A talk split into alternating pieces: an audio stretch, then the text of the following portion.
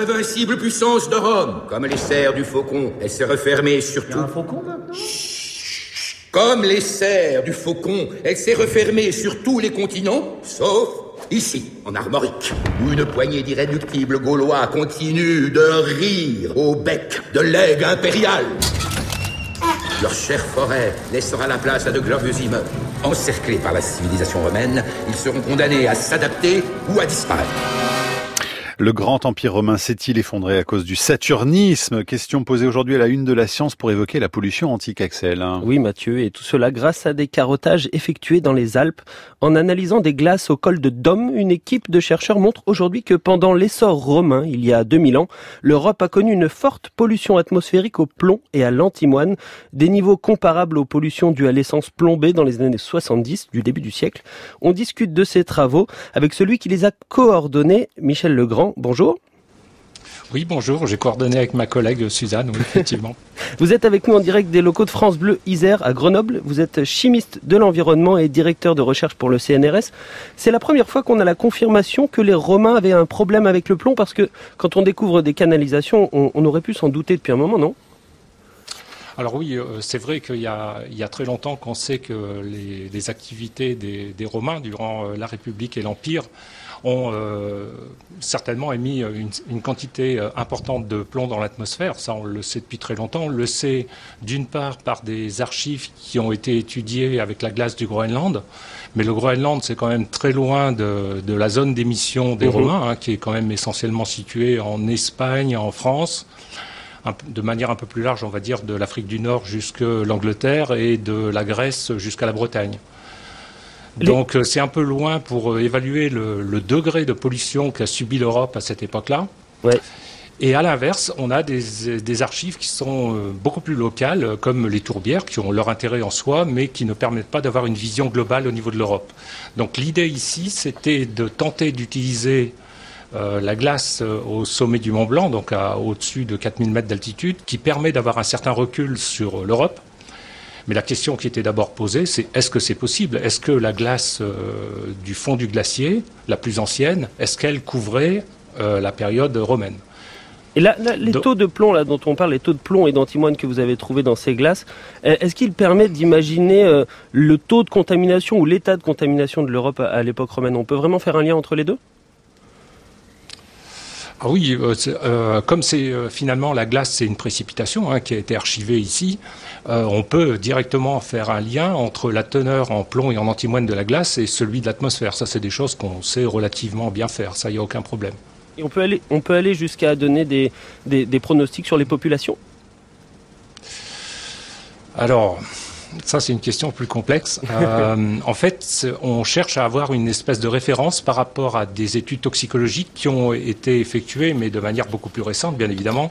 Par exemple, euh, pendant les épisodes de pollution liés à l'utilisation de l'essence au plomb par les voitures. Donc là, on sait que les niveaux étaient plus forts qu'à l'époque des Romains, d'après la glace du Mont Blanc.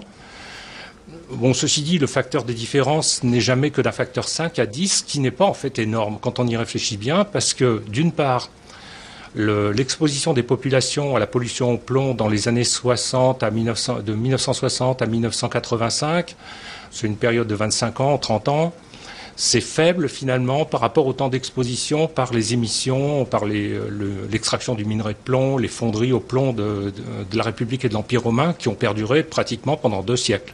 Donc les concentrations, les niveaux sont plus faibles, mais la période est beaucoup plus longue. Est-ce qu'on sait géographiquement où se trouvaient les zones euh, polluées, les, les mines, pour faire des, des recoupements? Alors, les historiens savent des choses. Ils ont beaucoup utilisé les enregistrements au Groenland pour avoir euh, des dates d'apparition de telle ou telle période importante.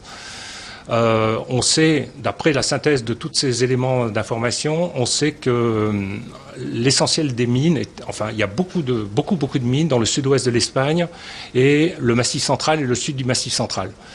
Les mines en Angleterre, en Allemagne, en Grèce ou en Afrique du Nord étaient beaucoup plus était beaucoup, plus beaucoup mieux réparti à mhm. travers le territoire. Je crois qu'il y avait aussi de, mémoire une forte concentration en Sardaigne. Alors, en définitive, est-ce que vraiment cette hypothèse qui est retenue par certains historiens que l'effondrement de l'Empire romain serait dû au saturnisme, est-ce qu'on est qu'on peut la retenir avec votre étude ou est-ce qu'on l'écarte plutôt, Michel Legrand? Alors ça, c'est une question qui n'est pas facile. Euh, d'abord, c'est encore un débat. Hein. Donc effectivement, on a parlé d'abord du saturnisme, mais l'idée, c'était que l'utilisation du plomb euh, pour les canalisations d'eau euh, de, l'antiquité, durant l'antiquité romaine amenait à assimiler des quantités de plomb qui sont suffisantes pour provoquer le saturnisme. Bon, en fait, euh, les différentes hypothèses actuelles, c'est le plomb, l'antimoine, qui est un produit qui est quand même toxique. Il y a une étude qui date d'il y a un an, qui est parue dans un journal de toxicologie, donc je ne vais pas aller à l'encontre de ça, mm. qui montre que finalement, dans une canalisation d'eau de Pompéi, qui date de 80 euh, de notre ère, la dose d'antimoine qu'ils ont trouvée et à comparer à la dose de plomb, finalement, c'est la dose d'antimoine qui est la plus toxique. Donc il y a une possibilité que l'antimoine ait contribué à, euh, disons, perturber l'homme à cette époque-là. Mais il n'y a pas que ça, hein. il y a beaucoup d'autres facteurs. Euh, il y a eu des épidémies de peste, il y a eu des, invasions barbares à la, fin de l'Empire romain. Donc c'est certainement un mélange de beaucoup de choses. Alors pour parler d'une pollution un peu plus récente, il y a quand même une petite surprise dans vos travaux que vous avez publiés à part. Hein.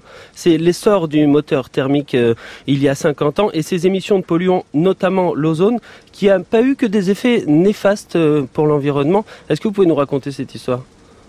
Oui, alors c'est, effectivement c'est assez amusant parce qu'en fait l'origine est la même, c'est-à-dire la combustion, les moteurs à combustion, donc euh, qui fonctionnent à l'essence au plomb ou sans plomb, peu importe, ils vont toujours émettre des oxydes d'azote et des hydrocarbures.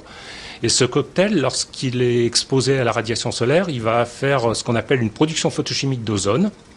Alors ce qu'il faut bien savoir, c'est que l'ozone, d'une part, c'est un gaz à effet de serre, donc il influence le climat. D'autre part, c'est un polluant assez marqué. Mais la bonne nouvelle, par contre, puisqu'il augmente dans l'atmosphère, c'est que son augmentation va provoquer des émissions d'iode dont on a besoin de la mhm. part d'une source naturelle qu'est l'océan. Alors c'est assez complexe, mais c'est un lien extrêmement intéressant.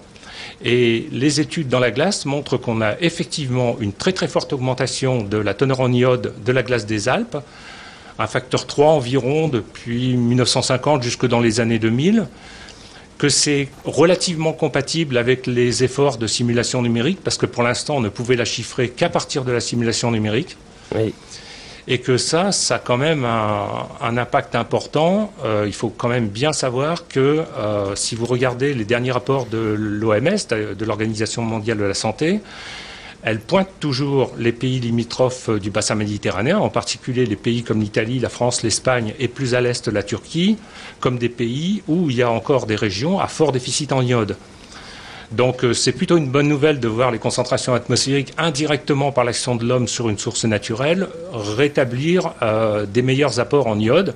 Et bien entendu, euh, c'est particulièrement vrai pour les vallées alpines, puisque c'est quand même là, dans, les vallées alpines, qu'on a la forme la plus exacerbée, je dirais, du mm. déficit en iode. C'est ce qu'on appelle le crétin des Alpes. Merci beaucoup Michel Legrand, en tout cas, pour ces explications. Vous étiez en direct des studios de France Bleu Isère à Grenoble. Merci Axel, à demain. À demain.